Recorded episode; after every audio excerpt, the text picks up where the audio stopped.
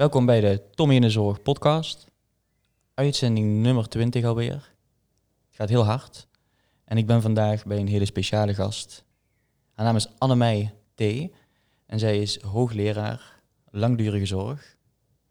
En ze is auteur van meerdere boeken. En jullie kennen haar waarschijnlijk al via social media of van een van haar boeken. Of van haar onderzoeken ehm, op het gebied van dementie. En ja, ik, ik hoef jou eigenlijk niet te introduceren. Hallo, fijn dat ik hier mag zijn. Leuk dat je er bent, Tommy. Heel Ja. leuk. in Amsterdam. En ehm, ik ben heel benieuwd wat wij van jou kunnen leren. Of wat we van jou kunnen leren. Wa- Wat jij eh, zou, zou kunnen vertellen aan ons over jouw werk. En ik heb zelf een beetje dingen opgezocht. En je hebt antropologie gestudeerd, toch? Klopt. Wat doet een antropoloog eigenlijk? Want ik weet het niet zo goed. Een antropoloog die doet onderzoek door gewoon mee te lopen en mee te werken in de praktijk. En eh, vroeger, en nog steeds wel, gingen antropologen naar allemaal exotische landen. En die gingen dan in dorpjes zitten. En die gingen daar een tijd wonen en meeleven. Mhm. En dan kijken hoe, dat, ja, hoe het ruilde en zeilde. Die bracht eigenlijk een cultuur in kaart. En eh, ik heb dat niet gedaan. Of ik heb het eigenlijk misschien ook wel gedaan. Maar ik ben niet ver weg gegaan. Ik ben gewoon in Nederland gebleven. En ik heb onderzoek als antropoloog in de zorg gedaan. En dan kan je denken, ehm, is dat een exotische cultuur? Maar dat is het voor een buitenstaander eigenlijk wel een beetje. Als je, eh, ik ben begonnen in het ziekenhuis op een eh, longafdeling. Daar ging ik met verpleegkundigen meelopen en meewerken. Dat was in mijn eigen stad, het ziekenhuis waar mijn vader werkte. Mhm. Dus ik was er best wel geweest, tien minuten fietsen van mijn eigen huis. Maar toen ik op die afdeling echt ging meedraaien, gebeurden daar allerlei dingen die ik als buitenstaander helemaal niet begreep. Mhm. En dan heb je niet een eh, stamhoofd of een opperhoofd, maar je hebt natuurlijk een eh, afdelingshoofd. Maar dat is vaak ook niet dan een echte baas van de afdeling, want je hebt dan informele leiders die eigenlijk dingen bepalen. Nou, je hebt daar ook allemaal communicatiestoornissen. Inwijding, inwijdingstaferelen. Dus er zijn ontzettend veel parallellen eh, te trekken met een cultuur. En um, nou, dat is eh, heel erg leuk om als antropoloog zo te kijken. Maar ja, dat is natuurlijk niet het enige doel. Ik denk dat het ook heel nuttig is om dat te doen. Om zo die culturen van de zorg in kaart te brengen. Mhm. Want als je dat doet, hè, dan schets je eigenlijk een context. Je, je bent op zo'n afdeling en je laat zien deze mensen liggen hier. Hè, dit zijn de patiënten en de verpleegkundigen en de artsen. En er zijn allemaal normen en waarden en zo gaan ze met elkaar om. Ehm, en dan begrijp je waarom de dingen gaan zoals ze gaan. En dat kan je dan relateren aan eh, maatschappelijke onderwerpen. Mhm. In mijn geval was het eerste onderzoek ging over euthanasie. Nou, dat was eh, in de negentiger jaren van de vorige eeuw, dus was allemaal nog eh, strafbaar en ook een beetje ehm, eh, stiekem. En als je in de krant las, dan ging al die discussies gingen over rechten en plichten en over wetgeving. Dus je zou de indruk kunnen krijgen, hè, als je eh, ja, aan die rechten en plichten houdt, dat het allemaal wel voor elkaar komt. Mhm. Ja. Maar als je in de praktijk rondloopt, dan zie je dat het over hele andere dingen gaat. En Ja. dat is natuurlijk heel belangrijk om eh, in kaart te brengen. Oké, ik vind het echt super interessant. Ik wist niet, nou, antropoloog, dat weet ik ook voortaan. Maar vaak gaan die dus bijvoorbeeld naar een, naar een ander land om daar echt, zeg maar, te ontdekken hoe, hoe bepaalde dingen werken. Dus een cultuur bijvoorbeeld. En jij doet dat dus in de zorg. Ja, En ik begrijp het helemaal, want inderdaad, ik vind het ook een hele aparte cultuur in de zorg. Daar moet je echt aan wennen. ja. Toen ik daar net inkwam, toen moest ik er ook heel erg aan wennen als jonge jongen die dan... Ja, ik, ik was echt verwonderd ooit wat er allemaal gebeurde en hoe alles in elkaar stak en alle niveautjes die daarbij horen en hoe alles ja, werkt. En super interessant. Maar bijvoorbeeld, je vertelt over, de, over jouw onderzoek op de longafdeling. Ehm, de wetten, de regels. Wa- wa- Wat, was dan wel belangrijk? Waar kwam jij achter? Ehm, nou, het is eigenlijk eh, heel, heel simpel was het, maar dat hulpverleners ook mensen zijn. Mhm. Dus als je in de krant las, dan kreeg je de indruk, nou, een, een arts heeft eh, de plicht als er een eh, euthanasievraag wordt gesteld en die is consistent en er zijn allemaal voorwaarden, dan moet hij het doen. En je moet er Ja. dan regelmatig over praten, nou lees het allemaal maar na. Maar in de praktijk zag je heel vaak dat artsen het niet deden. En ehm, nou, dat vonden patiënten natuurlijk ook vervelend. En die, die gingen dan eh, er nog meer tegenin. Die zei, ja dokter, dan, u moet dat doen. Hè. Ik heb daar recht op en dat is uw plicht. Een beetje zo werd het dan getrokken. Mhm. En dan zag je dat die artsen helemaal ja, nou, een soort eh, vluchtbewegingen gingen maken of er eh, tegenin. En op een gegeven moment ging ik zien, ja, een dokter is opgeleid om mensen beter te maken en niet om mensen dood te maken. En dat was zeker in die tijd was dat, was dat ook allemaal nog veel ingewikkelder of dat dan bij het vak eh, hoorde. En als iemand eh, ja, iets moet doen wat tegen zijn natuur wat ingaat en je gaat die onder druk zetten, dat werkt niet. En wat Ja. veel beter werkt, is eh, toch te zien als een mens en te begrijpen dat het een mens is die moet begrijpen waarom jij dood wil, hè, die ervan overtuigd moet raken, waarom je dat wil en onder wat voor omstandigheden. Je moet eigenlijk zo'n dokter en ook verpleegkundige ja, de ruimte geven om mee te groeien in die vraag die je hebt. Ja, Ehm, en dat is eigenlijk, als ik het zo vertel, is het natuurlijk heel logisch. Maar je kan dat wel eens uit het oog verliezen als je alleen maar naar die rechten en plichten en protocollen en regelgeving eh, kijkt. ja, zeker. Want als je daarnaar kijkt, dan is het heel statisch. Van, oh, je moet hier aan voldoen en dan kun je het doen. Maar iemand, diegene die moet uitvoeren, heeft inderdaad een heel leven. En dat is een mens en die heeft ook waarde. En Ja, denk ik, uiteindelijk ja, ga je toch iemand van het leven eh, bevrijden, Beroven. toch? Ja, beroven. Dus. Bevrijden, ja, dat is veel mooier gezegd. Ja, en ook iets over jouw beroepsgroep, dat zag ik ook heel duidelijk. Hè. Als je naar de, eh, de wetgeving kijkt, daar verpleegkundigen spelen bij euthanasie helemaal geen rol. Hè. Het is de dokter die het moet doen. Mhm. Maar jij bent verpleegkundige, dus je weet het wel. Maar voor mij was dat echt wel een eye-opener. Verpleegkundigen bereiden dat vaak allemaal voor. Ja, Hè, die staan aan het bed hè, tijdens het wassen, in de nachten. Dus die, die horen als eh, patiënten wanhopig zijn en het niet meer zien zitten. Die klankborden wat. En dan gaan ze dingen zeggen van, eh, ja, ik, ik, weet niet of ik dit nog wil. En hè, dan, dan vormen die vragen eh, zich. En heel vaak is het ook zo eh, dat verpleegkundigen, ja, ook met de, met de arts daarover gaan praten. En die zeggen, nou mevrouw Jansen, vannacht had ik dat gesprek met haar en u wilt haar opnieuw chemotherapie geven, maar ja, ik heb de indruk dat ze dat toch eigenlijk niet wil. Misschien is het goed om daar toch nog eens over Mhm. te praten. Of ze heeft een doodswens. Ja, En, eh, dus die vertaalde vaak die vragen ook. Eh, hè, dus eh, zo'n vraag wordt ook voorbereid. En daar spelen verpleegkundigen, nu lijkt het net alsof dat heel strategisch is, maar, maar Mhm. zo ziet die werkelijkheid er gewoon eh, uit. Omdat verpleegkundigen een heel ander contact hebben. Hè, die vaak Ja. veel laagdrempeliger, zijn er veel meer uren. die zitten aan mensen. Hè, dus je, je gaat gemakkelijker over dat soort onderwerpen praten. Misschien ook wel omdat je weet dat een verpleegkundige nooit het spuitje zal gaan geven. Dus je Mhm. kan er ook makkelijker over praten, omdat het geen consequenties heeft. Terwijl ja. dat bij de dokter is natuurlijk weer wel zo. ja, dat klopt. Ik, ik herinner mij nou meteen een mevrouw die ehm, in het hospice lag. En die had eigenlijk wel een euthanasiewens, maar dat was een beetje een sluimerende wens. Zij stond er heel erg in van, nou, ik zie wel wanneer ik dat wil laten doen. Want ze had in haar laatste periode van haar leven nog heel veel opgepakt in het hospice. Ze was ongeneeslijk ziek en het werd alleen maar erger. En op een gegeven moment toen eh, werd die pijn echt zo erg dat ze zei, nou, ik wil het toch wel laten doen. En ze had al wel dit besproken met de, arts. En dat kon toen nog geregeld worden. En toen had ik vier nachtdiensten volgens mij, achter elkaar. En in mijn laatste nachtdienst, toen ehm, ja, waren haar kinderen ook aan het waken en zo. En toen, toen zei ze, ja, morgen gaat het gebeuren.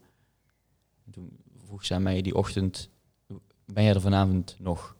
Toen zei ik, nee, ik heb nou, is mijn laatste nachtdienst. En toen zei ze, nou, dan zijn we er allebei niet meer. Ze was helemaal eh, content met haar doodswens, zeg maar. Ja.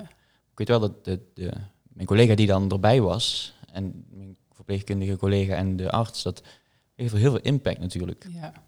De, die arts plande ook haar dag daarna gewoon helemaal vrij. Die ging Ja. dan gewoon iets anders doen. En mijn collega ook, die is er echt wel over moeten praten nog. Ja, het is heel ingrijpend. Het is ook, tenminste toen in die jaren, ook eh, omdat je ook zo'n tijdstip bepaalt. Hè? Er is een Mhm. handeling en Ja. een tijdstip. Heel gek. En iemand zit dan soms daarvoor nog een broodje te eten of te praten. Tenminste, dat merkte ik toen dat verpleegkundigen ook heel ingewikkeld vonden. Van, eh, die waren daar, konden daar heel emotioneel ook van worden. Ja, Want die zit nog rechtop in het bed en eh, praten nog en dan uh, wil ze dat dan wel echt. Ehm, er is natuurlijk een handeling en eh, ja, daar, daardoor gaat iemand dood. En daar ben je dan bij betrokken. Ja. ja, zeker. Want het is dan echt een handeling om iemands leven te beëindigen. Ja. En toen je dus maar, dat onderzoek hebt gedaan, wat was er daarna dan uitgekomen? Was, waren er dan ook voor de mensen die daar werkten echt van een soort eye-openers of zo? Of was het zeg maar in de cultuur van die zorg al dat het al bespreekbaar was, het menselijke gedeelte, bij het uitvoeren van zo'n euthanasie? Ik denk allebei. Voor een deel is het een werkelijkheid die uh, de mensen die in die werkelijkheid werken, die, die kennen die. Mhm. Maar als het wordt opgeschreven, wordt dat natuurlijk toch een beetje systematischer gedaan. Dus ik denk dat er veel dingen waren die zij wel uh, wisten. Ja. Uh, maar er waren ook wel dingen die, uh, ja, waar ze zich meer van bewust werden. En dat was um, bijvoorbeeld ook wel dat, je, dat het mensenwerk blijft. Dus, en, en dat zie, dan kom ik weer op die regelgeving. Dan lijkt het net alsof je in alle gevallen gelijk handelt. Maar het blijft natuurlijk een beoordeling van... is dit een echte euthanasievraag? Dat is dan een, toch een arts die dat, die dat vindt. Het is niet een thermometer die je instopt... en als hij op rood is, dan is het een echte vraag. Dus het is een inschatting, een interpretatie. En het kan best zijn als wij allebei met iemand praten... dat jij vindt dat het wel een echte vraag is... Dat ik vind van niet. En dat kan ook komen omdat die persoon anders met jou praat. Dus dat het toch mensenwerk blijft. En als het mensenwerk is, dan kunnen mensen dus ook op verschillende manieren reageren.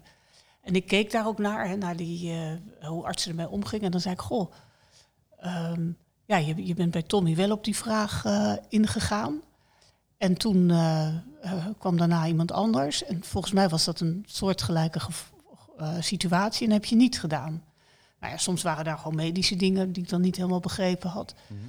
Maar er waren ook artsen die zeiden, ja, ik, ik, achteraf heb ik toch een beetje gevoeld dat ik dat bij Tommy niet goed heb gedaan. En misschien ben ik wel te snel daartoe overgegaan, of heb ik dingen over het hoofd gezien, of ik vond het toch spannend. En toen dacht ik, dat ga ik, de volgende keer ga ik voorzichtiger zijn. Dus snap je, dus je, je, uh, door wat een arts zelf heeft meegemaakt, en dat hij dan vindt, nou in het ene geval, ja, misschien niet helemaal goed gelopen, of ik vond het ingewikkeld, ja, dan kan je voorzichtiger worden in een ander geval. Ja. Dus die, die, die, uh, ja, die, die menselijke kant, wat jij net ook wel noemde, natuurlijk dat het ook met veel emoties gepaard uh, gaat en niet zomaar uh, iets is. Um, en dat je daar samen naartoe moet groeien. En dat je eigenlijk ook, vind ik dan weer als patiënt, ook een plicht hebt om te zien dat degene die dat gaat uitvoeren, dat je daar ook ja, rekening mee moet houden. Dat je eigenlijk ook ook moet begrijpen dat het voor die persoon ook moeilijk is. Dus dat je ook de moeite moet doen om het te proberen uit te leggen. Ik denk dat het eigenlijk wel dat soort uh, aspecten waren. Moet, moet een, een arts een patiënt eigenlijk al lang kennen voordat hij uh, overgaat op zoiets? Of kan, je ook, kan het ook heel snel gaan dat je een patiënt niet zo lang kent? Ik denk dat het, maar goed, ik denk, ik denk zelf dat het wel makkelijker is als je iemand lang kent. Mm -hmm. Dat je dan weet hoe iemand geleefd heeft. En de, de, ik maak dat nu in mijn werk ook mee. Ik doe nu veel, veel met mensen met dementie. En daar speelt dat ook vaak. Hè. Dus typisch zo'n situatie dat als mensen een diagnose krijgen, dat ze dan denken, ik wil niet uh, helemaal ontmenselijkt worden. En uh, voordat ik me niet meer kan uitdrukken en die vraag kan stellen, dan wil ik dat allemaal geregeld hebben. Dus daar mm. wordt dan veel over gepraat. En dan hoor ik wel dat... Uh, plezierig is. Of uh, echt wel een plus is als uh, mensen een huisarts hebben die ze al heel lang kennen. Hè? Want dan kan je beter, ja, dan begrijp je wie Tommy is. En, en dan, dan snap je dat bepaalde situaties voor jou uh, ja, toch heel ingewikkeld zijn. Dus dan ja, kan je denk ik makkelijker begrijpen. Maar ik denk niet dat het per se hoeft. En, euthanasie is natuurlijk nu toch meer gangbaar ja. geworden. Ik vind het een beetje helaas ook soms dat het er meer bij is gaan horen. Maar je hebt natuurlijk ook wel artsen en ook bij de levenseinde kliniek en scanartsen die dat veel doen en die die, die inschattingen ook wel goed, goed kunnen maken. Ja, mij lijkt dit echt. Ik heb het toevallig met, in de vorige uh, podcast over gehad, of de keer daarvoor, uh, met Joost Zwart. Hij is ook uh, huisarts. Hij vertelde ook dat hij. Um, hij plant ook wel een middag vrij, maar hij vindt het wel heel mooi om te kunnen doen. Ja. En um, dat vind ik een mooie gedachte, als je zo kunt denken. Dat je het niet per se als zwaar ja. ervaart. Tuurlijk is het heftig, maar dat je wel dat je het ook ziet als iemand helpen daarmee. Ja, ja want dat is het natuurlijk ook. Ja. Als iemand echt niet meer wil. Ja. Om, om even een bruggetje te maken naar dementie. Ehm, je, doet daar, je hebt daar heel veel boeken over geschreven, over dementie, maar ook, ook over palliatieve zorg. Ehm, je doet daar heel veel onderzoek naar. Je hebt een eigen bedrijf, eh, ehm, ook gericht op mensen met dementie? Ehm, nee, nou nu doen we wel eigenlijk alles wat we doen gericht op eh, dementie. Mhm. Maar eerder eh, deden we ook dingen in de palliatieve zorg. En ook eh, scholing in verpleeghuizen. Om Mhm. medewerkers meer, dus niet alleen op de zorg gericht te zijn, maar ook meer sociale aspecten. Dus ik heb dat bedrijf, ja, ik denk dat ik dat nu in 2005 ongeveer, dus een jaar of 15 eh, heb. Mhm. En eigenlijk ging het zo. Ik doe dan zo'n onderzoek, wat ik je net vertelde over euthanasie en op zo'n longafdeling. Daar ben ik dan de hele tijd en ik ga dat allemaal heel goed begrijpen. En dan ga ik dat in een boek proberen op te schrijven, want dan probeer ik mensen te vertellen van, van Mhm. zo is het daar. Ehm, en dan kwam dat boek uit en dan ja, was er eigenlijk altijd wel eh, aandacht in de media voor. En dan ging ik lezingen houden. En nou, dan gebeurde het eigenlijk altijd dat er enerzijds had ik zelf zo'n gevoel van eh, dingen zouden misschien ook wel anders kunnen, want dat had ik gezien. En dat ik dacht ik wil me daarvoor inzetten. Dus er was een soort motivatie vanuit mezelf. Maar het was ook zo dat mensen daarna gingen vragen. Hè. Dan hield ik een lezing en zei ze nou heel indrukwekkend. En eh, hè, eh, je- kan horen dat jij daar geweest bent, dus dat je het begrijpt. Hè. Dat, is- dat vind ik ook een hele belangrijke toets. Hè, dat je Ja. een werkelijkheid beschrijft die verpleegkundigen, patiënten, familie, artsen erkennen. Ehm, en die zei, ja, zou je niet trainingen kunnen gaan geven? Hè? Hoe wij bijvoorbeeld makkelijker over de dood kunnen gaan praten. Of eh, met mensen met dementie om kunnen gaan. Nou, dat dacht ik eigenlijk wel leuk. En dan, eh, toen ben ik met acteurs bijvoorbeeld gaan eh, oefenen. Oké. Eh, nou, dan deden we dat twee keer, maar dat was dan eigenlijk ook niet genoeg. Dus zo ontstond er na ieder boek eigenlijk een klein bedrijfje van lezingen, Ja. een beetje scholing. En nou, dat stopte dan ook weer, want dan was ik weer met een nieuw onderwerp eh, aan de gang. En op een gegeven moment, ik werkte aan de universiteit. Ehm, en dat was na het boek eh, In de wachtkamer van de dood over verpleeghuizen. Dat is eigenlijk mijn bekendste boek. Ja, toen, toen voelde ik zelf ook, ik moet nu gaan kiezen. Ik moet of echt eh, een goede onderzoeker gaan worden. En dan Mhm. gewoon helemaal in die universiteit mee gaan doen. Want ik was daar toch een beetje buitenbeentje met, met het soort onderzoek en boeken. En dan niet allemaal wetenschappelijke artikelen. Een beetje activistisch vonden ze me altijd. Dus Ja. ik stond er toch een beetje buiten. En toen dacht ik, ik moet of nu, eh, ik weet niet of je dat gevoel kent. Ik moet nu niet meer zeuren. Ik moet of me aanpassen. Ja. En als ik me niet wil aanpassen, dan moet ik gewoon maar eh, zo moedig zijn om weg te gaan. Dan moet ik ontslag nemen. En eh, dat laatste heb ik toen gedaan. Niet direct, maar wel. ik had toen twee kleine kinderen, dus ik vond het ook wel een beetje, beetje eng hoe dat dan moest met eh, inkomen. Ja. Ehm, maar dat heb ik toen toch gedaan. En toen eh, heb ik het bedrijf opgezet. Mhm. En in dat bedrijf hebben altijd, ja, eigenlijk eh, de uitvloeiselen van het onderzoek. Dus de praktische consequenties proberen neer te zetten in scholing. ehm, of in interventies, andere dingen bedenken. En dat, dat heeft verschillende onderwerpen eh, gehad. Mhm. Oké, en dus wel interessant. Dus je, had dan, je, je stond eigenlijk toen soort op een, op een kruising of zo. En toen ben je eh, toch meer voor de, ja, activistisch wil ik het dan niet noemen, maar wel meer... Ik, ik denk ook wel dat dat een goede keuze is geweest of zo. Want met die boeken eh, bereik je veel meer mensen, denk ik, dan met zo'n onderzoek. Want als ik kijk naar mijn collega's of andere mensen in onze samenleving, die gaan echt niet allemaal die onderzoeken lezen. Dus ik denk dat je dan misschien wel sneller effect hebt van de dingen die je graag wil bewerkstelligen of zo. Zo, zo, ik wil niet zeg maar kritiek hebben op onderzoeken of zo. Dat is natuurlijk supergoed. Maar als je het zeg maar in de vorm van een boek giet voor Ja. mensen om. dat vind ik nou echt heel aardig dat je dat zegt. Het doet me echt goed, want eh, er zijn natuurlijk heel veel mensen die denken daar anders over. ja, maar er zijn denk ik de mensen van de universitaire wereld en de mensen van de eh, toch de wetenschappelijke mensen. Ja. En dan begrijp ik dat die anders denken. Ja. En nu je het zegt, nou herinner ik me dat gevoel ook weer. Want wat ik ook heel sterk had, eh, dat ik dacht, eh, dan dring ik zo diep in die levens van die mensen. Mhm. En want het zijn allemaal mensen die met de, met de dood bezig zijn en die laten mij dan toe. Hè, om daarover te praten, maar ook jouw collega's, hè, verpleegkundigen, die namen dan mij mee de nacht in of in het verpleeghuis. En dus die, die, die lieten iets kwetsbaars eh, zien. Mhm. En ik had ook altijd het gevoel, ik moet daar goed mee omgaan. Dus ik, ik voelde een enorme verantwoordelijkheid dat ik dat op een goede manier in een boek schreef. Dus ik recht eraan doen, maar ook wel iets zeggen. Dus dingen die moeilijk zijn. Dus niet dingen toedekken. Ik vond wel dat uh, de dingen die daglicht niet helemaal verdroegen, dat ik die ook Ja. moest beschrijven op een eh, manier dat je begrijpt waarom het zo gaat. Hè? Want iedereen, uiteindelijk doet iedereen natuurlijk toch wel zijn best. Ja.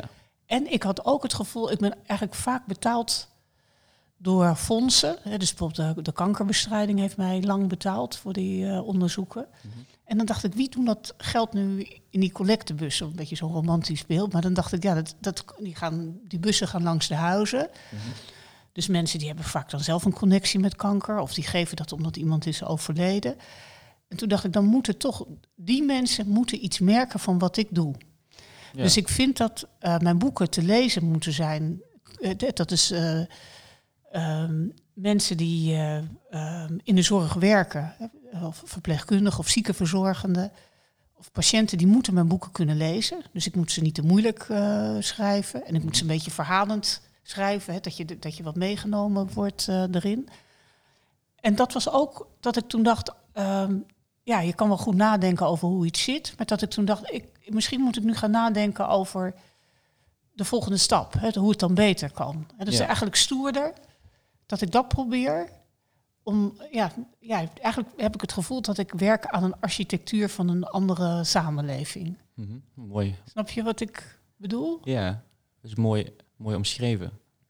Want om dan het bruggetje te maken met dementie, jij, jij doet daar dan onderzoek naar, maar bijvoorbeeld vooral op het gebied van, ja, vertel eigenlijk zelf maar, want de, de, de nadruk ligt echt heel erg op het medische vaak nog, op het behandelen. Ja, En we kijken misschien niet, nog niet goed genoeg naar het sociale stukje. ja. Hoe, hoe, hoe zou je het zelf omschrijven? Ja, nou, ik, ik heb inderdaad lang onderzoek in een verpleeghuis eerst lang onderzoek eh, gedaan en toen eh, eh, in de thuissituatie. En in dat verpleeghuis had ik zelf ook wel een beeld. Daar heb ik twee jaar meegelopen en meegewerkt. Mhm. En ik vond het daar heel lastig om connectie te maken met mensen met dementie. Hè? Omdat die waren voor mij anders, ver in de ziekte. Nou, je kent het allemaal wel. Mhm. Dus ik, ik voelde een enorme onhandigheid om dat te doen. En toen ben ik eh, beschamend genoeg eh, ze toch uit de weg gegaan. En veel meer bezig geweest met het personeel. Want daar kon ik beter mee praten, met de familie. Mhm. En dus dat boek, wat ik al noemde in de wachtkamer van de dood. Ja, op iedere bladzij zie je wel die mensen met dementie, die lopen rond over die afdeling. Mhm. Maar het boek gaat eigenlijk niet echt over hem, omdat ik me niet in hen verdiept heb.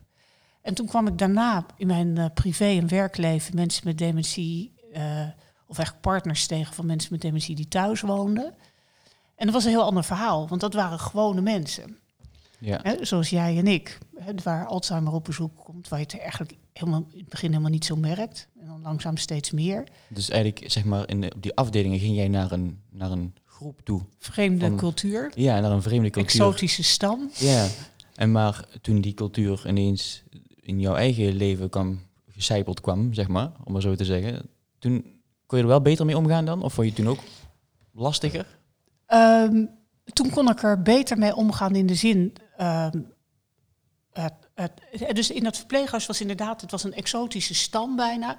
Het was een soort zij en wij. Ja, En dat, dat was, eh, het waren andere mensen, zou ik maar zeggen. En in die thuissituatie was dat niet zo. Dat waren niet andere mensen, want ik kwam daar thuis en er waren vaak ook mensen die je kende. En eh, ja, ja, waar je, eh, ja de, de- de- gewoon was het. Dus Ja. het was wij allemaal. Dus dat was eh, makkelijker. Ik vond dit, ik vertel het nu een beetje, misschien bijna een beetje lachig, maar ik vond dit wel een ja, beschamend inzicht voor mezelf. Hè, want ik, ik, ik wil mezelf ook zien natuurlijk als een sociaal iemand en een Mhm. beetje empathisch. En ik, ik doe ook natuurlijk wel mijn best ervoor. Ook omdat ik tijd heb in dat eh, onderzoek. En dat ik toch in die vooroordelen van als mensen een beetje anders zijn, hè, dat je dan die kloof ervaart. Dus ik vond dat wel een, eh, een naar inzicht van mezelf. En tegelijkertijd kan je met dit voorbeeld heel goed uitleggen wat antropologisch onderzoek is. Want de onderzoeksmethode, dat ben je eigenlijk zelf. Hè, dus die handelingsverlegenheid die ik voelde in dat verpleeghuis om met mensen met dementie om te gaan, Mhm. Dat is natuurlijk niet alleen ik hè, die me zo voel. nee. Dus ik dacht, als ik dat al voel, hoe is dat dan eh, voor de rest van de samenleving? En toen dacht ik, die, hè, dat je daarvoor wegloopt, dat je je ogen sluit, dat je het eigenlijk griezelig vindt. met een boogje eromheen loopt, dat je denkt in wij en zij. Ja. En dan ga je zeggen, ver in de ziekte, raar gedrag. En dan ga je dat allemaal bevestigen. Toen dacht ik, ja, als ik dat zo ervaar, dan is dat voor andere mensen natuurlijk ook zo. Ja. Dus dat is een heel belangrijk inzicht. Hè? Dus wat je dus zelf voelt en mee geconfronteerd wordt, dat kan je dus ook gebruiken als een onderzoeksresultaat. Snap je nog wat ik. Uh... Jazeker, want jij, jij constateert dat bij jezelf. En daarmee denk je meteen van dat hebben andere mensen natuurlijk ook. Want je zult niet de enige zijn. En dat is dan heel mooi, denk ik, om daar juist over te praten. Ja. Om die kloof te dichten. Ja. Zie ik het zo goed? Dat zeg je heel goed. En dat is ook uh, tevens eigenlijk de belangrijkste bevinding in dat onderzoek naar mensen met dementie thuis. Dat heb ik ook weer net als die longkankerpatiënten gedaan. Ik heb een uh, aantal mensen gevolgd, echt helemaal van het begin tot na het overlijden. Hè, want Mhm. juist die veranderingen in de loop van de tijd, die zijn heel interessant. Hè, want uh, mensen kunnen in het begin zeggen, ja, als er dit en dat gebeurt, dan wil ik niet meer leven. Ja. Of uh, die doen allemaal uitspraken over dingen. Mensen passen zich ook weer aan in de loop van de tijd. Dus om dat volgen, dat is buitengewoon ehm, interessant. En um, ik heb niet alleen mensen gevolgd, maar we hebben heel veel verhalen ook. We hebben een verhalenbank opgericht. Dus ook kortere stukjes informatie opgehaald.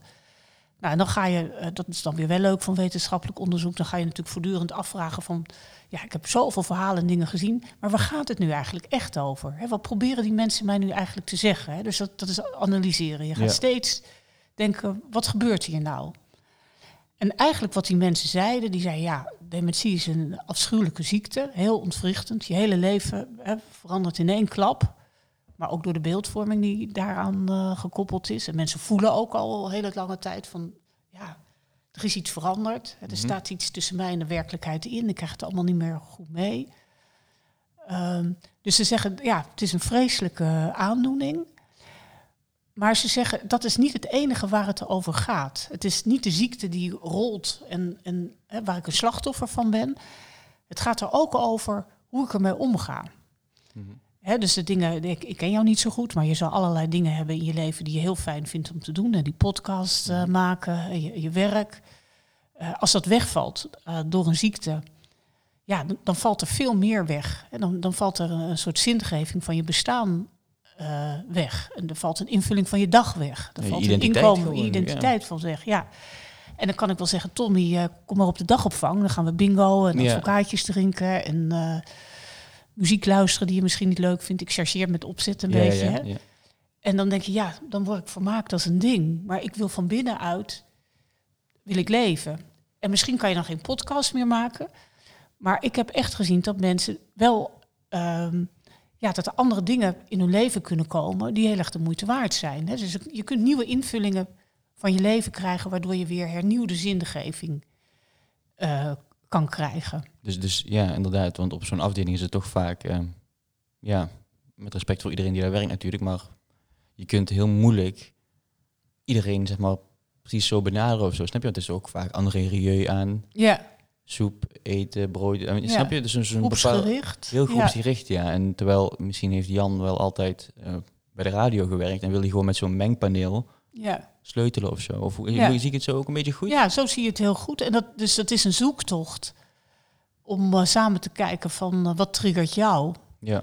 En eh, dat zou je eigenlijk in een heel vroeg stadium al kunnen doen.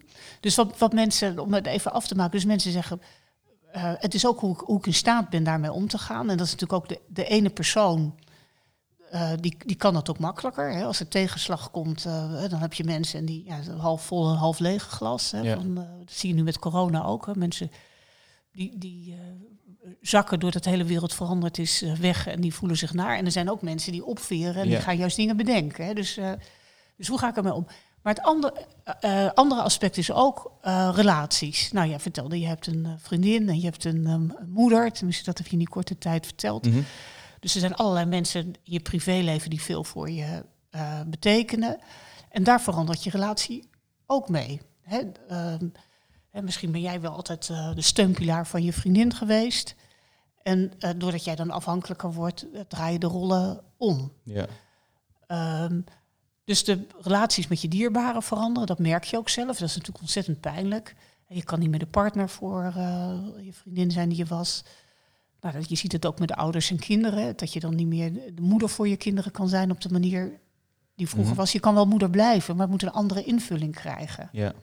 En dat zag je ook heel duidelijk met vrienden, kennissen, buren, collega's. Het dat mensen zeiden, ja, ehm, iedereen zegt, eh, als er iets is, doe maar een beroep op me. Maar gaandeweg wordt het toch steeds stiller, want iedereen blijft weg. Hè. Dus, dus Mhm. er komt weer die eigen ervaring ook. Van Mensen, mensen blijven weg. En er is een enorme beeldvorming in de samenleving. Ehm, ja, van toch die uh, ontmenselijkte eindfase van verpleeghuizen. Hè, van uh, mensen met dementie, uh, die, kunnen allerlei dingen niet meer. Hè, er, er wordt heel snel gezegd, die kunnen dat niet meer, die snappen dat niet meer. Ja. Um, dus die worden eigenlijk niet meer voor vol aangezien. En we hielden ook groepsinterviews, focusgroepen. En ik weet nog uh, dat ik in het begin toen aan, met mensen met dementie. En dat ik toen vroeg, wat, wat, wat is nou het allermoeilijkste? Als, je één ding, als jullie één ding uh, moeten noemen. En ik dacht, dan gaan ze zeggen het vergeten, hè, dus uh, breindefect. En weet je wat iedereen zei? Nee. Mijn omgeving. Mhm. Ik hoor ze wel praten. En ze praten nu over me in plaats van met me. Ja. Hè, en als ik iets niet weet, dan zie je die veelbetekenende blikken van zie je wel, toch iets aan de hand. En als ik iets wel weet, wat natuurlijk nog heel vaak uh, voorkomt, dan is het ook van, nee, klopt dat wel? Is die wel ziek? Dus je wordt een soort outcast. Ja. En het zijn uh, niet, niet dat, je, uh, dat er een hartstigma is, zo van je wordt overal helemaal buitengesloten, maar het zijn veelbetekenende blikken, stiltes die vallen. Um, ja, je wordt niet meer als een vol persoon aangezien. En die aspecten, nou, mensen kunnen dat heel mooi omschrijven, die ervaren ze vaak als pijnlijker nog dan die ziekte zelf. Ja, mooi. Ja, je laat me ook even heel anders denken daarover nu. Van die mensen die, die worden eigenlijk ja, afgestoten, wil ik niet zeggen. Maar Toch ook weer wel. wel. Toch wel een beetje, En ja. het is ook de manier, als ik, nou, als ik nou naar mezelf kijk, als ik nou weet dat jij dementie hebt, maar ook bij andere ziektes, dan ga ik toch anders naar jou kijken. Ja. Terwijl ik weet, als ik het niet weet, dan kan ik gewoon met jou praten en dan zie je het niet. Maar als ik nou al van tevoren weet dat, dat jij dat hebt of zo, dan ga je toch, ja, ga je meer op je hoede zijn of zo? Ik Nou, dit- dit is nou heel goed wat je zegt, hè? want jij hebt die reflectie. Dat je zegt, als je zou weten dat ik dementie heb, dan ga je anders doen. Ja. In, ehm, in jouw beroepsgroep, hè, van, eh, in de zorg, zijn een aantal dingen staan heel erg centraal. En eentje is ook, eh, mensen met dementie ontkennen de ziekte. Hè, die, eh, wo- wo- heel vaak wordt dat eh, eh, gezegd. En dat wordt dan ook als een symptoom van de ziekte gezien. Maar stel je voor eh, dat ik eh, al lange tijd in de gaten heb, er is iets met me aan de hand. En eigenlijk weet ik wel, dit zou wel dementie eh, kunnen zijn. En ik merk al, ik zeg soms rare dingen, Mhm. ik vergeet dingen. eh, mensen ja, reageren daar een beetje kriebelig eh, op. Ik zie al, mensen gaan anders tegen me doen.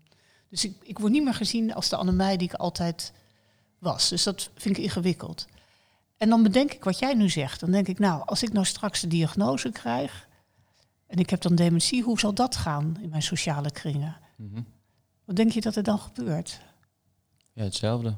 Ja, Dat, dat, dat ze ook anders naar jou gaan kijken. En dat voel je heel goed. ja. En dan wordt eigenlijk wordt hetgeen wat jij eigenlijk al langer weet, wordt dan harder aangedrukt nog door Ja. de mensen om je heen. Ja, en dan zegt mijn man de hele tijd: Schat, toch maar even die diagnose laten stellen. Mhm. En dan denk ik: Ja, als we die krijgen, dan eh, kan ik niet meer werken, ik kan niet meer dit, iedereen gaat me zielig vinden. Ja, Ehm, dus dan, wat ga ik dan doen? Dan ga ik ontkennen of ik ga dat uitstellen. ja, Snap je? Dus ik zeg niet dat dat bij iedereen eh, zo is, maar misschien is het wel heel slim om dat te ontkennen, want dan kan je je gewone leven zo lang mogelijk door blijven leven. En nou ja, jij komt uit de zorg, een diagnose is eigenlijk vooral gerechtvaardigd als er een behandeling is. ja, Nou, die is er bij dementie eh, niet. Dus je, eh, je gaat naar de dokter, je krijgt de diagnose, je krijgt toegang tot zorg, je krijgt een case manager, wijkverpleging. Nou, dat kan allemaal best fijn zijn. Mhm. Maar de hele tijd is dat eigenlijk nog helemaal niet nodig. Ik moet gewoon doorgaan met mijn leven, wat al ingewikkeld genoeg is. ja. En als iedereen dan anders naar me gaat kijken, ja, dan wil ik me mezelf misschien ook helemaal niet eh, aandoen. ja, want je weet eigenlijk al in, van tevoren van als andere mensen hier komen, Ja. Omdat, je, omdat je zelf waarschijnlijk Ja. ook zo zou denken, Ja. toch? Dus als ik... Ja, het is, het is misschien wel zo dat ik anders zou gaan kijken naar iemand met dementie. Maar dat weet ik ook. Dus als ik dan zelf het vermoeden heb dat ik het krijg, dan weet ik ook dat andere mensen anders naar mij gaan kijken. ja. Ja, maar oké, dit, dit gebeurt en dit doen heel veel mensen, denk ik. Maar hoe kunnen we, de, kunnen we hier iets aan doen? Eh, ja, nou daar proberen wij ons voor eh, in te zetten. Mhm. En ehm, nou, dit, dit, dit, dit, hele. he- Al die op elkaar inwerkende krachten. Dus Mhm. je hebt een ziekte, en dan hangt het vanuit, vanaf hoe je daarmee omgaat. De, de sociale omgeving daarop reageert, de beeldvorming. Dat werkt allemaal op elkaar in. Hè, dus eh, eh, ik, ik voel al dat ik langzaam dingen minder kan gaan doen. Eh, ik ga me een beetje terugtrekken, want ik merk dat anderen daar op een bepaalde manier op gaan reageren. Doordat ik me terugtrek, gaan anderen daar weer op eh, reageren. Ja. Dus het is een kluwen van dingen. En ik denk dat, ehm, eh, dat er een aantal dingen moeten gebeuren, of goed zouden zijn om te laten gebeuren. Dat is dat er een bewustzijn komt in de samenleving en de zorg dat dat zo werkt. Mhm. Dus dat het niet alleen om de ziekte gaat, maar als je wilt dat mensen met dementie zich goed voelen en hun geliefden, dat je dan ook die andere aspecten uh, moet begrijpen. En uh, als het gaat om zo'n zwaar begrip als levenskwaliteit, hè, dat je mm-hmm. dat zo lang mogelijk goed wil houden, ja, dan waarom helpen we dan niet mensen hè, om nieuwe invulling van hun leven te geven? Hè? Jouw uh, apparatuur valt weg en je kan je podcast niet meer maken. Mm-hmm. Daardoor ga je je vervelen, je, je zelfvertrouwen neemt af. Nou, waarom gaan we jou dan niet helpen om nieuwe dingen te ontdekken die jij de moeite waard vindt? Hè, uh, daardoor gaat je zelfvertrouwen kan dan ook gaan toenemen. Ja. En dat is wat we heel veel zien. Hè. We, we, we, we, werken met sociale benaderingsteams in social trials hè, in uh, wijken. Nou, dan kom je bij mensen in, in, vaak in de beginfase van dementie, maar later is dat ook zo. Ja, dan zie je een enorm aangetast zelfvertrouwen door die aspecten die ik uh, noem. Ja. En de ene helft die gaat zich terugtrekken en zit stil achter de gordijnen. Dat noemen we dan apathie. Hè? Ja. Dus dan gaan we dan weer medisch labelen. En de andere helft wordt boos. Opstandig. En dat noemen we dan agressief uh, gedrag. Of, ja, ja, allerlei dingen. Ja. ja, ja, precies. Maar je kan natuurlijk mensen best helpen uh, als het leven verandert door die ziekte, om de brug weer naar het gewone leven te slaan. Hè? Dus te helpen zoeken naar nieuwe invullingen van het leven en de dag. Door met iemand mee te gaan, niet het over te nemen, maar samen te kijken van wat is nou nog wel leuk om te doen en wat kan je. Mhm. En daarbij uh, te helpen. En hetzelfde geldt voor relaties. Heel veel relaties komen onder druk te staan. Dat is met partner- en kinderrelaties natuurlijk zo. Maar daar kan je natuurlijk ook ja, over gaan praten samen. En proberen uit te leggen hoe, hoe uh, dingen werken. En dan heb je die bredere stigmatisering. Um, nou, ik denk dat dat ook heel goed zou zijn om ja, toch zo'n soort campagne. Ik, ik, zeg het een beetje te simpel, maar mm -hmm. ja, dat mensen met dementie wel altijd mensen blijven. En ja. uh, om het, het gevoel mens te zijn, dat wij de omgeving dat gevoel kunnen geven, hè, die kunnen dat maken of breken. Hè, doordat je iemand alleen maar ziet als, als een patiënt die allerlei dingen niet kan en, en, uh, en het zo labelt. En dan krijg je dat soort dingen, hè, onbegrepen gedrag. Stel, jij bent vader en je hebt uh, kinderen en je voelt dat je niet meer de vader voor je kinderen kan zijn. Mm -hmm. Nou, ik was een keertje met een uh, wijkverpleegkundige mee, een hele aardige uh, vrouw overigens. En die kwam dus bij zo'n echtpaar thuis. En die zei, nou die meneer, ja, je kan wel zien die ziekte, die is echt ver gevorderd. Hè. Dat, het zit, uh, die emoties die rammelen in zijn hoofd, dat komt door de ziekte. Als de kinderen binnenkomen, hij begint gelijk te huilen. Nou, ik denk dan, ja, ik zou ook gaan huilen als ik mijn kinderen zie. Want ik, ik voel dat tekort. Hè. Ik, Ja. ik denk, ik kan niet meer dat contact met ze hebben. En hoe kijken ze naar mij? Snap je? Ja. Dus dat het iets anders is dan rammelende plaks en eiwitten in, in, je, in je hoofd. Maar dat het veel meer is van eh, dat je je rol verliest als ouder. En als je dus ziet dat het een andere oorzaak heeft, dan komen er ook andere oplossingen. Ja. Want als je denkt, nou, het zijn rammelende emoties door de dementie, je kan er toch niks aan doen, dan doe je niks. ja, onrust. En dan, Ja. daar is het. Ja, of je geeft een pilletje dat eh, iemand Ja. wat minder gaat huilen, of uh, nou, noem maar wat dingen op. Maar als je toch iemand serieus neemt en je denkt, nou, het speelt ook mee, dat, dat rolverlies eh, van de ouder zijn. En je gaat dan met de kinderen hè, eh, die dat uit de weg gaan of die dat ingewikkeld vinden, eh, praten en je probeert dat wat te herstellen. Mhm. eh, dan ga je andere oplossingen eh, zoeken. Dus wat we proberen te doen is anders kijken. Hè, ook anders kijken naar wat er gebeurt. En als je dat ziet, dan ga je ook zien dat er andere oplossingen eh, moeten komen. En dat is volgens mij echt braakliggend terrein. Mhm. Dat zou ik echt een plus vinden. Dat is jouw thema voor de zorg. Dat ehm, ja, als je iets mankeert of, of verandert, dan betekent dat niet dat je een onvolwaardig mens wordt. Nee. Hè, het is juist heel belangrijk om mensen te kunnen blijven, maar dat is heel ingewikkeld. En daar kan de zorg of de omgeving wel heel erg bij helpen, door mensen niet het gevoel te geven dat ze minder zijn, of Ja. insufficiënt zijn, of niet meer toe doen, hè, door over ze heen te gaan praten. Je moet juist ook die andere aspecten serieus nemen. Waarom mag jij als verpleegkundige, denk ik, als thuiszorgmedewerker, hè, ik heb kanker en ik eh, ga naar het ziekenhuis en ik heb een moeilijk gesprek met de dokter, dan ga jij misschien wel met mij mee om eh, dat slecht nieuwsgesprek eh, te horen. Ja. Dat is normaal. Hè? Of, of, of misschien redelijk normaal. Maar als ik in een buurthuis en mijn buren, hè, dat ik word bui- buitengesloten, waar ik heel verdrietig van ben en ik mag niet meer komen, Mhm. dan ga jij niet snel mee naar het buurthuis om daar de boel een beetje recht te zetten en het uit te leggen. Hè? Dus in dat sociale domein doen we allerlei dingen niet, Ja. terwijl de betekenis daarvan misschien wel veel groter kan zijn. Ja, dus we gaan eigenlijk wel mee naar het ziekenhuis, naar het stukje medische, om daar aan te met z'n tweeën komen. Dan hoor je toch meer. Maar bij de biljartclub zou het ook heel belangrijk zijn dat ik mee zou gaan. Of, Ja. of een naast en uitlegt van, nou, eh, dementie en eh, de, er verandert verder niks aan Ja. hoe ze is. Maar blijf gewoon lekker normaal doen. Ja, In plaats van iemand, oeh, ja, ja, ja. En dat, dat dus ja, anders gaan kijken. En dat betekent ook dat je een andere houding krijgt. Dus dat je niet, hè, wat de zorg natuurlijk ook wel een beetje kan doen, erboven gaan staan en dan zeggen wat goed voor iemand is. Ja, en dat is vaak een medicalisering eh, ook. Maar veel meer, ik denk dat dat anno 2020 ook gewoon veel meer de manier is. Je moet veel meer naast iemand gaan staan en een stukje eh, ja, eh, meelopen.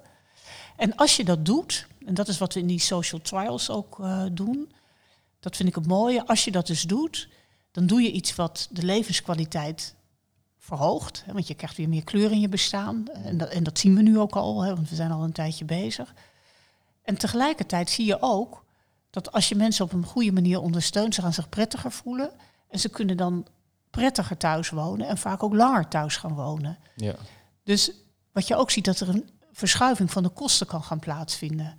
Dus het zal meer in het sociale domein vallen en minder in de zorg. Nou, een hele makkelijk is, je kan dan later naar het verpleeghuis. Mhm. Als je thuis op een goede manier eh, ondersteunt. Maar het is ook zo dat eh, hè, bijvoorbeeld naasten. Het is bekend, zeker bij dementie, dat het eh, voor partners ontzettend zwaar is. Ja. Heel veel worden ziek en overlijden ook eerder.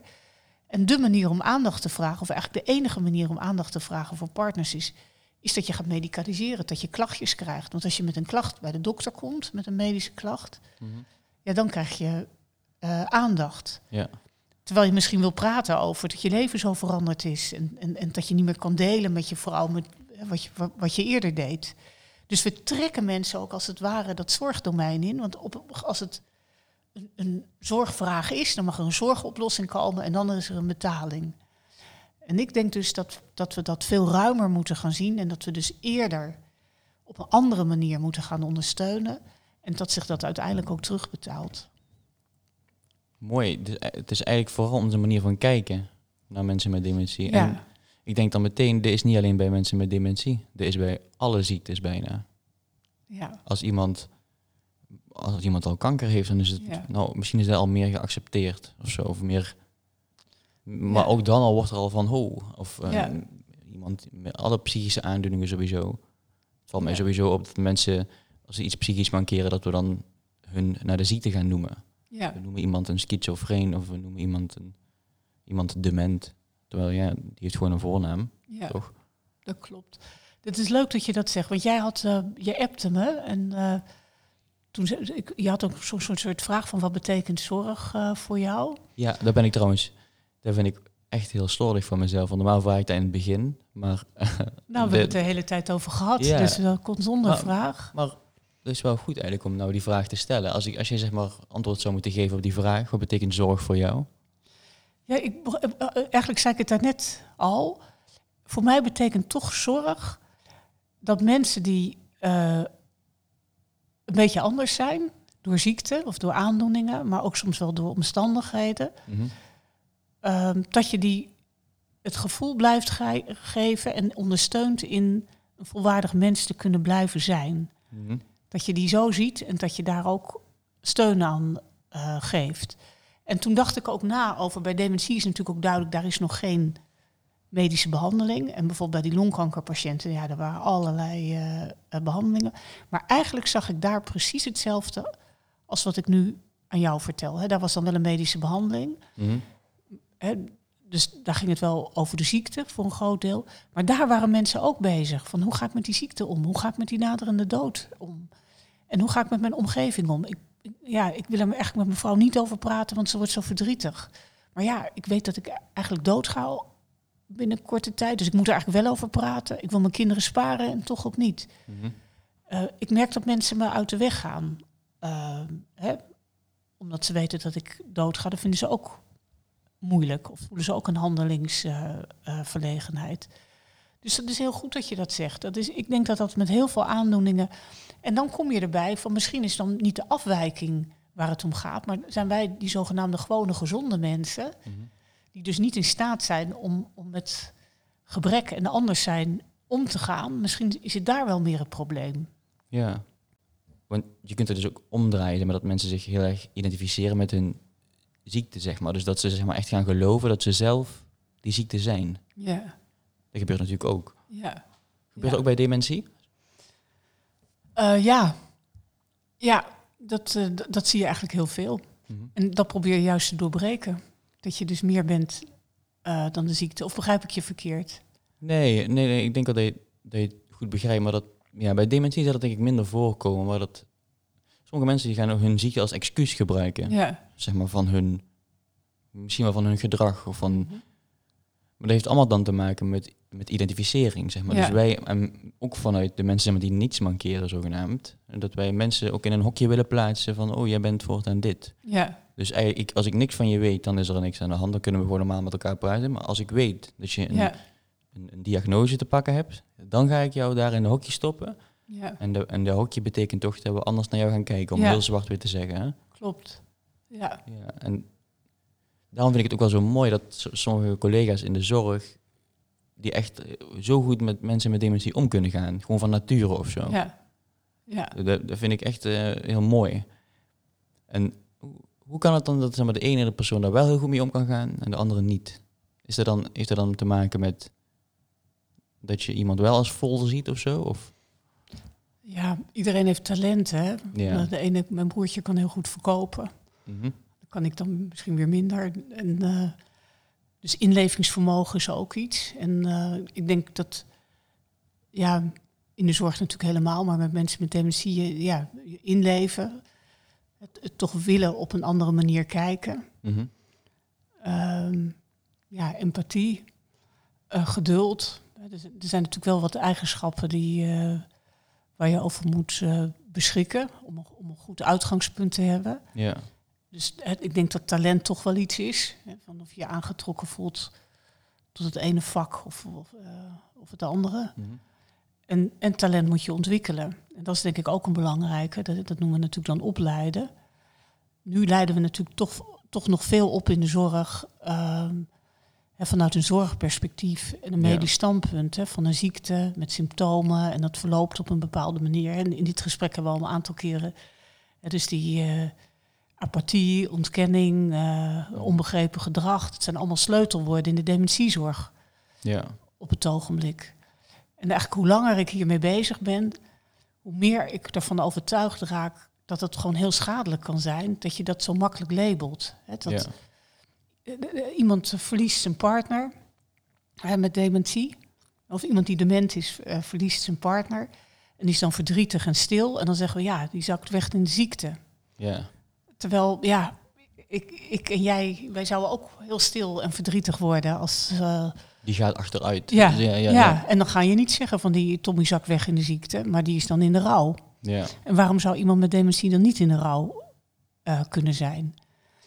En dus die, ik denk dat die andere manier van kijken, ja, dat we makkelijk zeggen van de mens centraal, maar dat het heel diep geworteld is. Ja.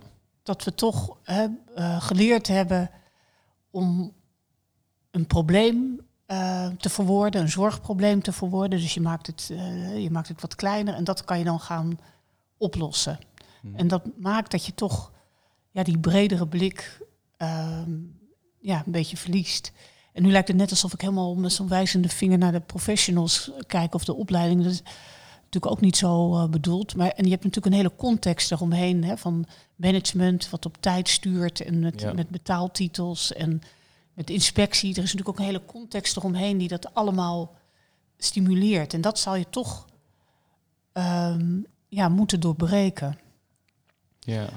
Um, dus het is, ik denk dat het wel heel hoopvol zou zijn als jouw beroepsgroep um, ja, toch uh, de uitdaging ziet om, om breder te gaan kijken. Want dat is, dat, ik zei dat aan het begin van misschien moet ik jou eens om advies vragen. Want ik merk wel dat mensen in de zorg, die vinden het wel leuk als we deze dingen vertellen, maar die voelen zich ook wel aangevallen. Hè, van, uh, ja, maar ja, dat is echt al genoeg toch? Als je nu aangevallen, dus de mensen die nou luisteren en die zich aangevallen voelen, dat betekent eigenlijk alleen maar dat je maar eens wat meer stil moet gaan staan bij de manier waarop je zelf naar kijkt.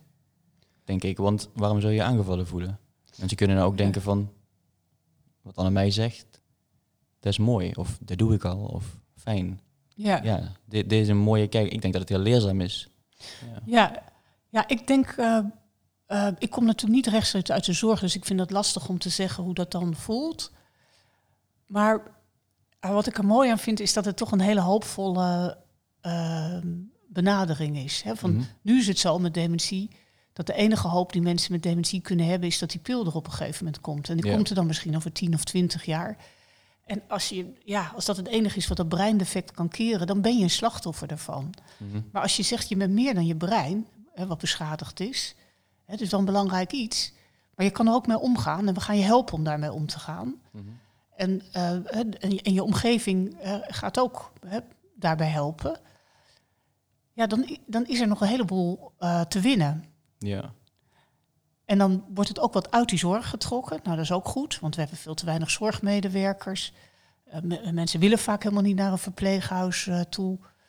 Uh, dus er zijn allerlei grote maatschappelijke problemen die we hier ook nog mee kunnen ja, oplossen tussen aanhalingstekens. Mm. We hebben in die sociale benaderingsteams in de wijk, en waar we dit soort ondersteuning doen, daar zitten wel mensen met zorg- en welzijnsachtergrond in, maar ook mensen met hele andere achtergronden. Ja. Dus we hebben een journalist, een religiewetenschapper, ervaringsdeskundige, um, schoolverlaters. Zoals mijn dochter heeft nu een tussenjaar, die zit erbij. Nou, dan zit zij bij zo'n opleiding die we geven. Maar ja, zij heeft helemaal niet geleerd om, om te kijken via een zorgbril. Dus zij heeft echt zoiets van, waar hebben we het over? Uh, ja, maar dat is juist gewone goed. mensen. Ja, dus die hebben een veel frissere blik. Ja, dat is juist goed. Ik denk dat we in de zorg ontzettend veel kunnen leren van mensen die niet in de zorg zitten, werken. Om, ja, je hebt antropologie gedaan. Dat was ook niet echt uh, jouw eerste gedachte misschien dat je in de zorg terecht zou nee. komen, toch? Nee, maar toch is het zo dat mensen in de zorg die voelen dan ik heb toch een vak, ik heb hier lang voor geleerd. En dan komen de andere mensen. Ja. Maar dat is een dat? egootje, denk ik, toch? Dat is een ja? beetje het ego waar dan, dan omhoog komt of zo. Maar ik denk dat je daar heel veel van kunt leren. Dat is hetzelfde als dat je... Ja, mm, als je bijvoorbeeld een lezing geeft en je zit voor allemaal leraren. Die kijken anders naar jou dan dat je voor een andere soort doelgroep zit, toch? Dan, die, ja. die staan zelf ook voor een groep. Ja. Terwijl die weten echt niet alles van het beste presenteren natuurlijk, nee. toch? Dus nee. de, presenteren is iets anders dan onderwijzen. En ja. Terwijl je kunt wel in de illusie zijn dat je het allemaal weet.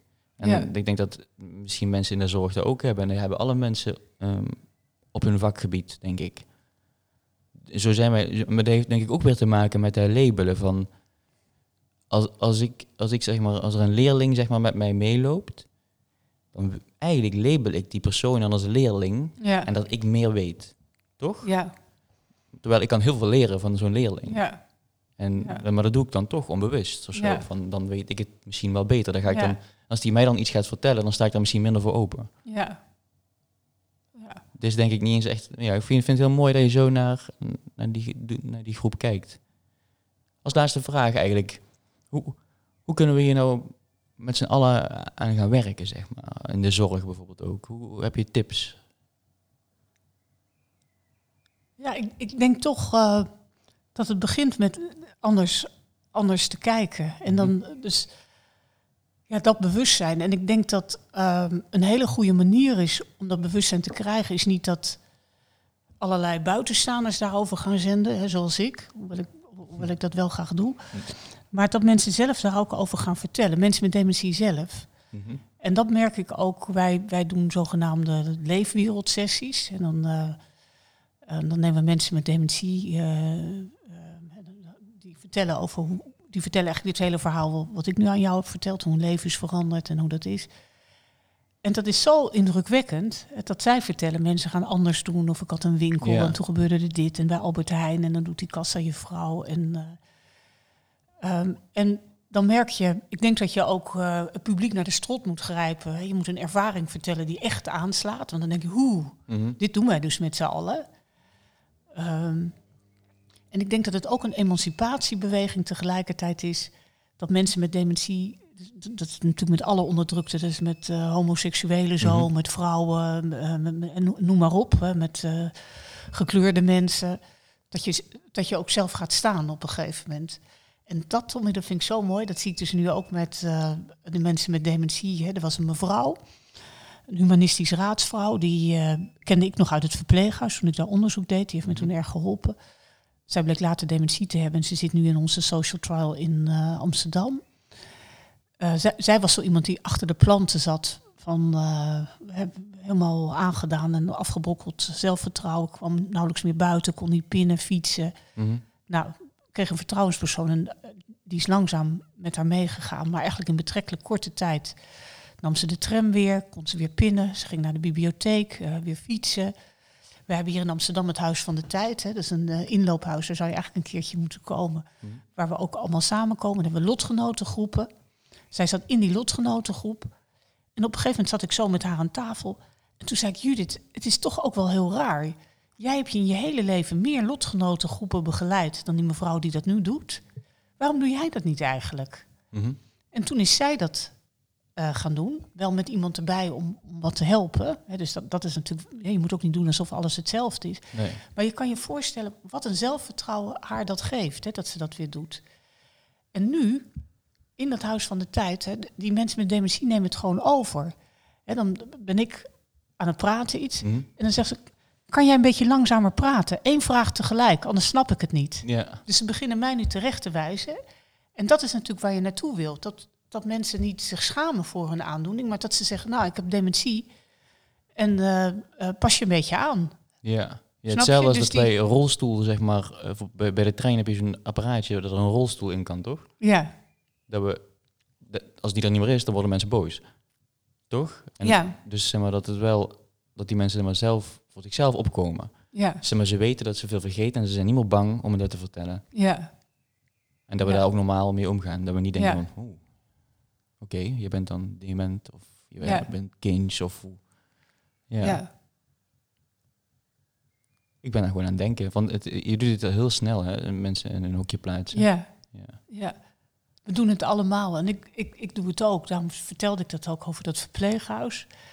Dus het, het, het zit in ons allemaal. Dus je hoeft je daar ook niet aangevallen door eh, te voelen. Maar ja, het. eh, en het is denk ik voor iedereen prettig om daar anders naar te kijken. Natuurlijk voor mensen met dementie en hun naasten. Maar ik denk ook voor zorgverleners in de omgeving. Hè, die nu ja, zich soms machteloos voelen dat ze, dat ze allerlei dingen niet kunnen doen. Hè, dat is natuurlijk toch gewoon zo'n aanbod en daar ga je doorheen. En naar de dagopvang, naar het verpleeghuis. Ehm, dus ja, als er iets aan de hand is, dan wacht je tot iemand eh, naar het verpleeghuis eh, kan gaan. Terwijl je natuurlijk ook gewoon kan kijken in de situatie zelf. ja. Eh, kunnen we daar nog andere dingen doen? Mooi. Dankjewel. Ja, jij bedankt. Dat je Ja. helemaal naar Amsterdam bent gekomen uit Helmond. Nou, graag gedaan. Ik vind het helemaal leuk. Ik vind het heel mooi om interessante verhalen te horen. Ja. Zeker over de zorg. Dus dat doe ik graag. En tot de volgende keer. Tot de volgende keer. Dankjewel.